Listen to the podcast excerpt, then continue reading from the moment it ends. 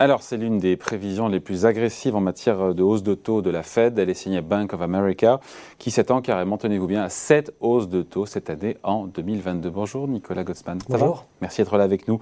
Euh, tout ça comptait du mois de mars en plus. Donc on se dit que 7 hausses de taux, ben, ils y vont fort.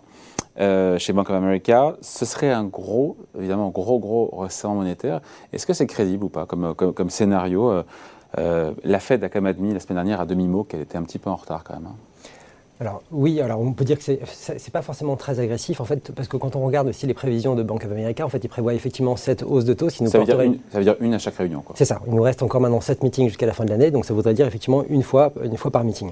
Euh, donc ça nous porterait les taux à 1,75%. Euh, mais j'aimerais quand même rappeler, notamment on a eu le chiffre du PIB la semaine dernière aux États-Unis, on a un PIB aujourd'hui euh, en nominal qui est 2% au-dessus de son potentiel, ce qui n'était pas arrivé depuis très longtemps.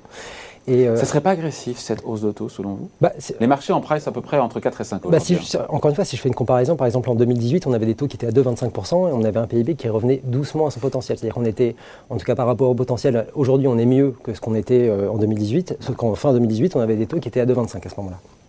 Donc il y a quand même déjà une différence qui montre qu'on est effectivement très agressif aujourd'hui. Et ce qui est intéressant dans la prévision de Bank of America, c'est qu'il prévoit quand même encore une, croissance à 3,6 pour cette année et encore une inflation assez élevée, avec un nominal donc, qui nous porterait entre 6 et 7% ce qui est encore très très très très fort pour cette année.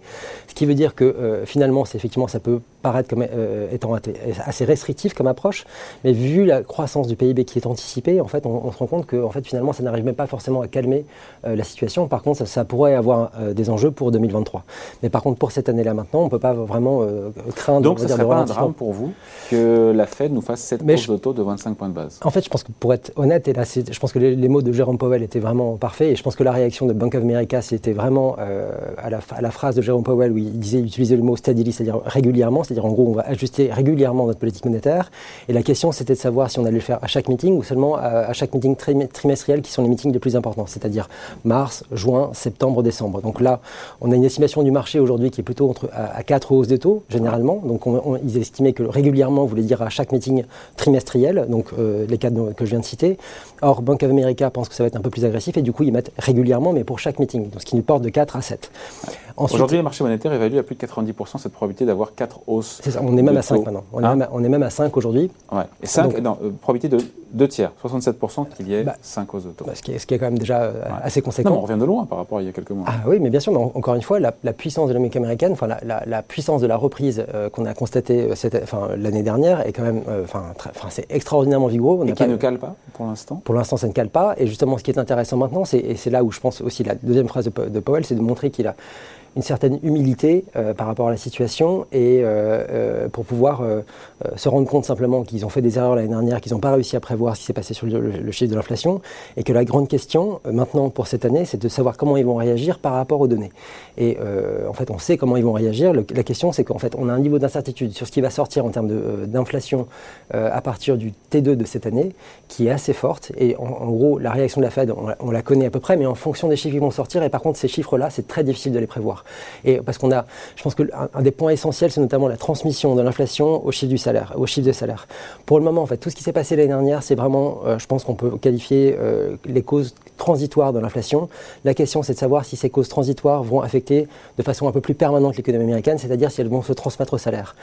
Et ça, c'est vraiment l'incertitude. Donc, à voir sur les chiffres des salaires qu'on va avoir euh, tout au long de l'année, si on voit qu'il y a une transmission qui se met en place et que les salaires commencent à accélérer, oui, la Fed va réagir et de façon peut-être plus marquée qu'on ne le croit aujourd'hui. C'est pour ça que le patron de la réserve fédérale d'Atlanta disait, euh, je crois que c'est OFT ce, ce week-end, que la Fed pourrait très bien aller jusqu'à relever ses taux par demi-point. Donc, pas 0,25, 0,5%.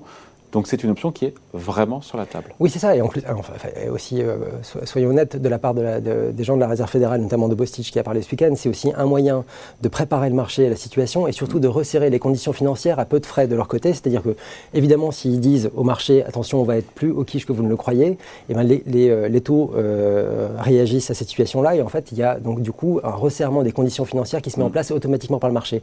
Et du coup, juste avec la parole. Juste, avec, la, parole, c'est ça. Sans avoir à faire le geste. Et voilà, plus ils en font aujourd'hui en disant attention, on est prêt, on est prêt, plus les conditions financières peuvent se resserrer et du coup, peut-être qu'ils n'auront pas besoin d'agir justement parce qu'ils auront communiqué ça, correctement. C'est stratégie implicite de la Fed bah, ça, ça, souvent, ça a toujours été un peu plus, euh, plus ou moins de cette manière-là. C'est en préparant euh, le marché euh, justement à une capacité de réaction, et ben, vous pouvez avoir un impact sur le marché et justement vous éviter d'avoir, de, de, de, réagir trop fortement. Je pense effectivement que ce qui peut se passer cette année, c'est d'avoir, et ça c'est la grande question, c'est de savoir si la force de la demande américaine aujourd'hui est vraiment extraordinairement puissante. Savoir si les entreprises, oui ou non, vont être capables d'absorber cette demande euh, euh, offerte par le marché sans avoir à recourir trop massivement aux hausses de prix et justement d'avoir d'augmenter leur capacité de production pour pouvoir répondre à cette demande sans monter leur prix. Et c'est la grande question pour cette année. Si jamais, elles y arrivent, on verra effectivement un ralentissement de l'inflation se produire, ce qui permettra à la Fed de ne pas avoir à, agir trop fortement. Et, euh, et, donc on a moins d'inflation. Et par contre, l'économie américaine retrouvera en tout cas une tendance de croissance réelle qui sera vraiment très forte. Et donc, si aujourd'hui, ce qui est pressé par les marchés, c'est 4 à 5 hausses de taux. Oui. Si encore une fois, euh, elle en fait plus au final, euh, est-ce que ça change l'équation euh, ou est-ce que tout dépendra en parallèle de l'ampleur de la réduction de la taille du bilan, qui est aussi un vrai sujet pour les marchés financiers? Alors c'est un vrai sujet, oui et non, euh, parce qu'en fait, oui, enfin, ça attire beaucoup d'attention, mais je, je rappelle la, Peut-être un peu trop, euh, sans doute. Je, pense que la, formule de Janet Yellen, euh, euh, lorsqu'ils ont commencé à faire ce, programme, notamment la, la, la, première fois où ils l'ont mis en place, elle avait dit que ça va être aussi intéressant que de regarder sécher la peinture sur les murs, ce qui est effectivement pas, très passionnant. Et, je pense qu'ils ont en tout cas aujourd'hui mis en place des outils depuis deux ans pour éviter les problèmes qu'ils ont pu avoir justement la première fois et de pouvoir faire en sorte que le marché absorbe ça de façon assez tranquille.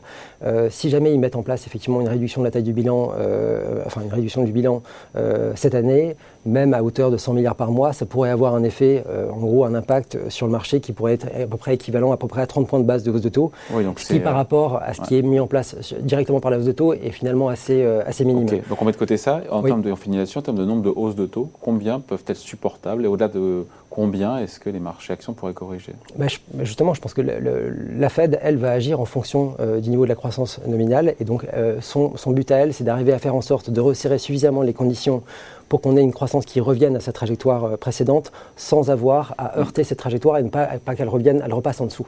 Donc finalement, ils vont, ils vont se faire diriger par les données qui vont sortir. Je pense Au que c'est un peu la nouveauté. Ouais, à partir du deuxième trimestre, parce que là, les premiers, le premier trimestre, on va encore avoir des chiffres importants sur l'inflation. C'est à partir du deuxième trimestre que ça va commencer à devenir important. Voilà. Donc rien ne dit qu'il y ait besoin de faire cette hausse de taux. Absolument pas. Bon, on suivra tout ça. Merci beaucoup. Explication signée Nicolas Gottsman, donc responsable de la recherche et de la stratégie à la financière de la Cité. Merci. Merci.